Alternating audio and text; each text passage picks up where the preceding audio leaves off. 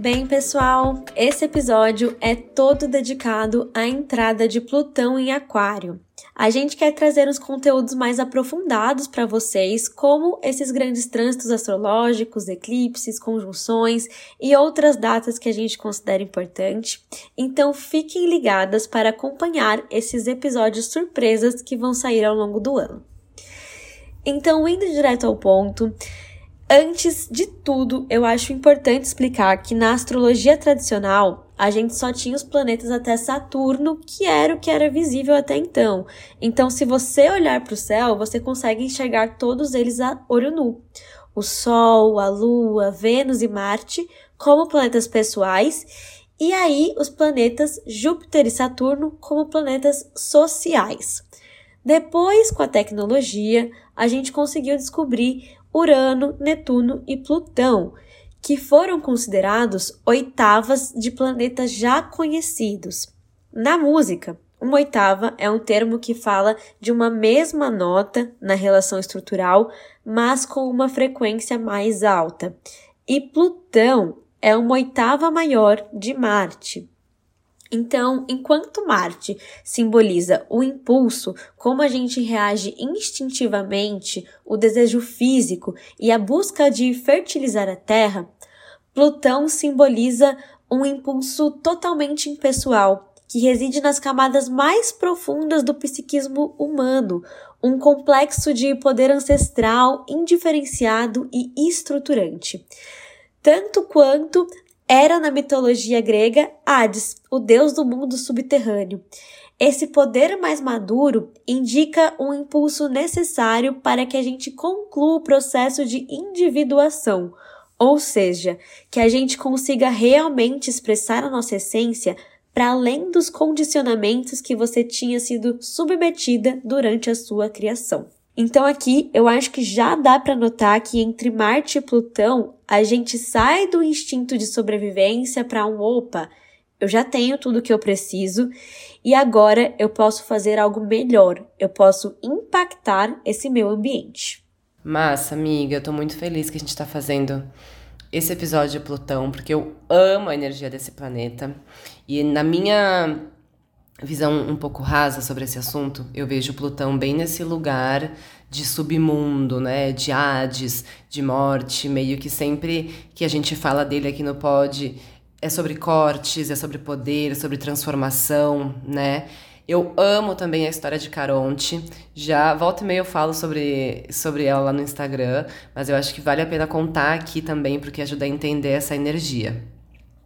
Então, Caronte, que é o nome de uma lua de Plutão, na mitologia, ele é o barqueiro do inferno, né? Talvez vocês se lembrem aí de alguns desenhos que trazem esse personagem. Eu acho que no Hércules, no Hércules da Disney ele aparece, é, em alguns animes aí, eu acho que eu já vi também. Enfim, então ele é um ser mitológico, né, esse Caronte, que faz a travessia das almas dos que morreram. Mas ele só te atravessa se você paga o tributo. E aqui a gente vê referências em várias culturas antigas, né, nas quais os mortos eram enterrados com moedas nos olhos, como na cultura grega, ou com várias riquezas é, para poder pagar Caronte. Né? Os egípcios também tinham essa pegada do, do barqueiro ali do inferno. É, mas vamos se enveredar mais aqui na análise disso. Quando a gente está passando por uma fase de transformação, por uma fase de morte, de renascimento, isso tem um preço. E ou a gente paga esse tributo, ou a gente vai ficar vagando no limbo, nem lá nem cá. E esse preço, muitas vezes, são coisas que não estão mais alinhadas com a vida que a gente quer viver, mas que a gente ainda dá valor. Como, por exemplo, as moedas, no exemplo da mitologia grega. E trazendo aqui para nossa vida prática, então, às vezes esses tributos são amizades, às vezes são projetos que não fazem mais sentido, mas que a gente ainda vê valor. Às vezes são casamentos que não fazem mais sentido, mas que a gente ainda vê valor. Às vezes são carreiras. Percebe? Então, se você está numa fase de limbo entre a vida que não faz mais sentido e a vida que você quer viver, tenta perceber se você não está deixando de pagar o tributo de Caronte. querer ficar no conforto é o instintivo, né? A gente foi condicionado a querer ficar onde tudo estivesse bem, porque senão a gente podia sair, encontrar um animal e morrer.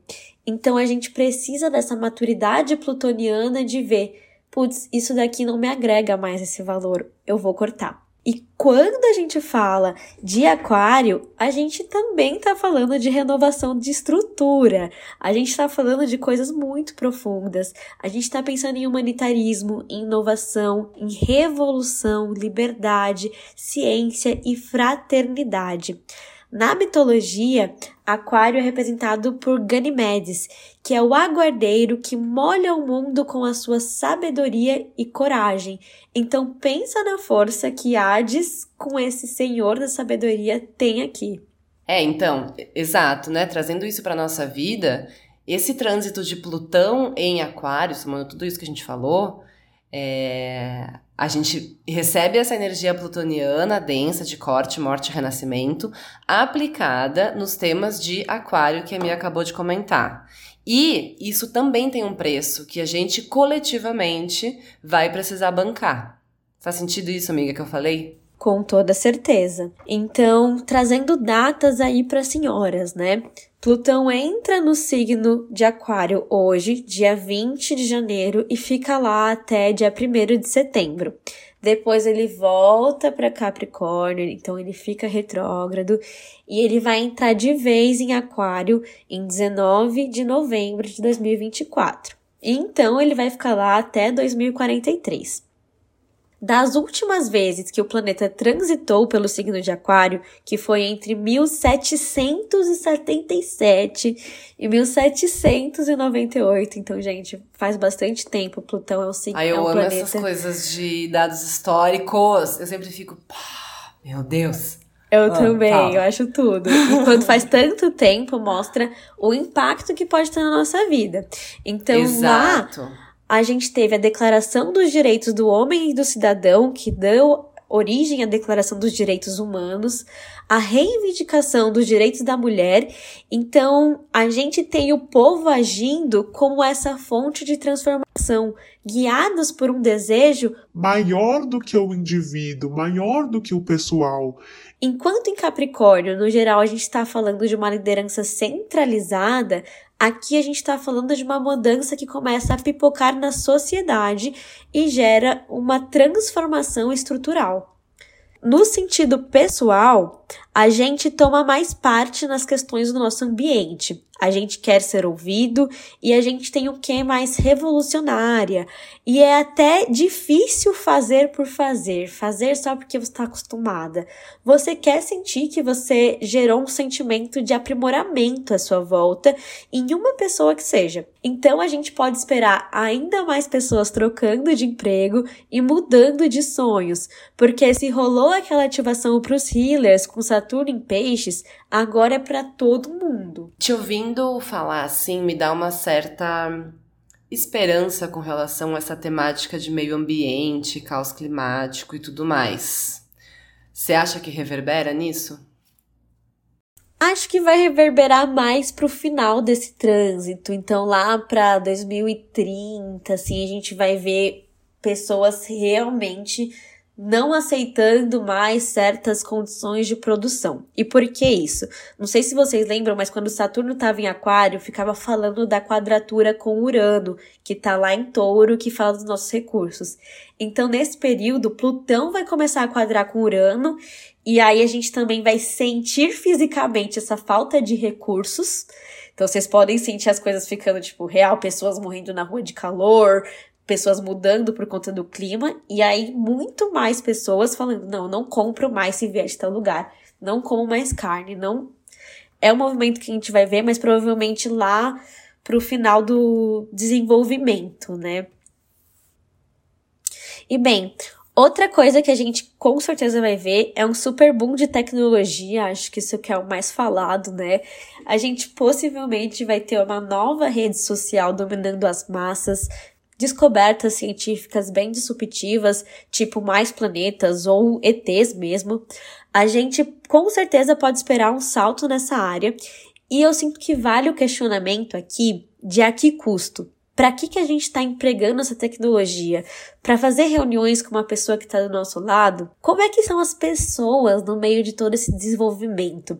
A mente dessas pessoas a gente já tá vendo as crianças hoje em dia com muito mais dificuldade em desenvolver coisas básicas devido à superexposição a telas. A gente tá vendo pessoas cada dia mais ansiosas que deixam de ir ver o sol, que deixam de ir conhecer novas pessoas porque estão presas numa tela. Então, eu acho que vale muito essa reflexão sobre o rumo que esse desenvolvimento nos leva. E aqui entra um, um dado aqui do Tzolk'in que inclusive quando você falou ali por 2030, me estralou aqui, agora você falou de tecnologia, me acendeu de novo. 2031, a gente entra coletivamente num período de 13 anos, que é a onda da tormenta. Aí, minha gente, a gente vai ver de tudo. Esses avanços eles vão ser muito rápidos mesmo, muita transformação profunda e eu acho que vai pegar forte esse assunto de tecnologia. Nossa, vai ser muito babadeiro isso, gente. Eu tô chocada. Vai. Tormenta com essas ativações. eu tava falando disso. Quando que foi? Segunda-feira. É, com os amigos. Que eu sou. Eu sou muito time tecnologia. Tipo assim, eu acho que. Eu acho que. Eu acho que vai dar boa, assim. Não sei se é uma inocência, se é um otimismo, se é o meu lado aquariano também, falando alto. Mas eu acho que tem muita coisa que vem pro bem. E eu acho que quando a gente tem medo, assim, dessa tecnologia, a gente pode olhar para trás e pensar que resultou em muita coisa boa mesmo quando as pessoas. Tipo aquela coisa assim, ah, as pessoas não vão mais ler porque agora existe, ou não sei o que, sabe? Então, tem um limiar assim, mas eu sou meio. Eu sou meio pró-tecnologia, na verdade. Adorei. Eu acho que a gente tem que ter essa visão também. E agora, pessoal, trazendo aqui para um nível mais pessoal, né? Qual que é a nossa parte nessa bagunça? Está principalmente vinculado aos nossos investimentos. Então, lembra da história de Caronte que a Vi trouxe? Onde a gente está colocando as nossas moedas. Plutão também fala sobre dinheiro, e as trocas são a forma de ação do submundo. Percebe que quando a gente está no Olimpo, parece que cada um está sempre fazendo o que quer e vai fluindo, ninguém passa perrengue lá. Mas no submundo, o retorno tem que ser claro, tem que ser ali na hora. E as trocas mais valiosas são o conhecimento e a autenticidade. Então, quanto mais embasamento científico e verdade você trouxer no seu servir, mais dinheiro vai chegar. Ah, então, isso mesmo que eu queria te perguntar também. Como que a gente aqui na minha vida prática, eu hoje, Vitorinha, é, tira o melhor proveito dessa energia? Cara, é, eu acho que é a música que você trouxe, acho que no segundo episódio de hoje. I don't care, I love it. Eu faço isso, despedaça meu coração, mas eu faço porque eu amo. Quanto mais Boa. dessa energia você colocar em tudo que você faz, quanto mais paixão você colocar. E uma paixão estruturante, não é só aquela que queima e vira fogo de palha, mas eu vou mergulhar nisso, eu vou encontrar todo embasamento, por mais louco seja aquilo que eu estou falando mais isso vai te trazer dinheiro, né? Porque no final, o que que essa força é, de ação mais estruturante está falando? Dinheiro. Na matéria é o nosso livre-arbítrio. Enquanto uma arte traz a força, você consegue se defender, você sobrevive, Plutão traz eu crio, eu faço acontecer, eu gero motivações uhum. aqui. Então, tirar o melhor dessa energia é conseguir se encontrar e se firmar na sua autenticidade, sabendo que é óbvio, no começo não vai ter gente te seguindo, mas a gente vai ver com certeza uma mudança nos influencers aí na nossa sociedade e vão ser essas pessoas mais disruptivas e mais verdadeiras. E seguindo aqui, né, para os mais afetados pelas transformações, que serão os signos fixos que são Aquário, Touro, Leão e Escorpião.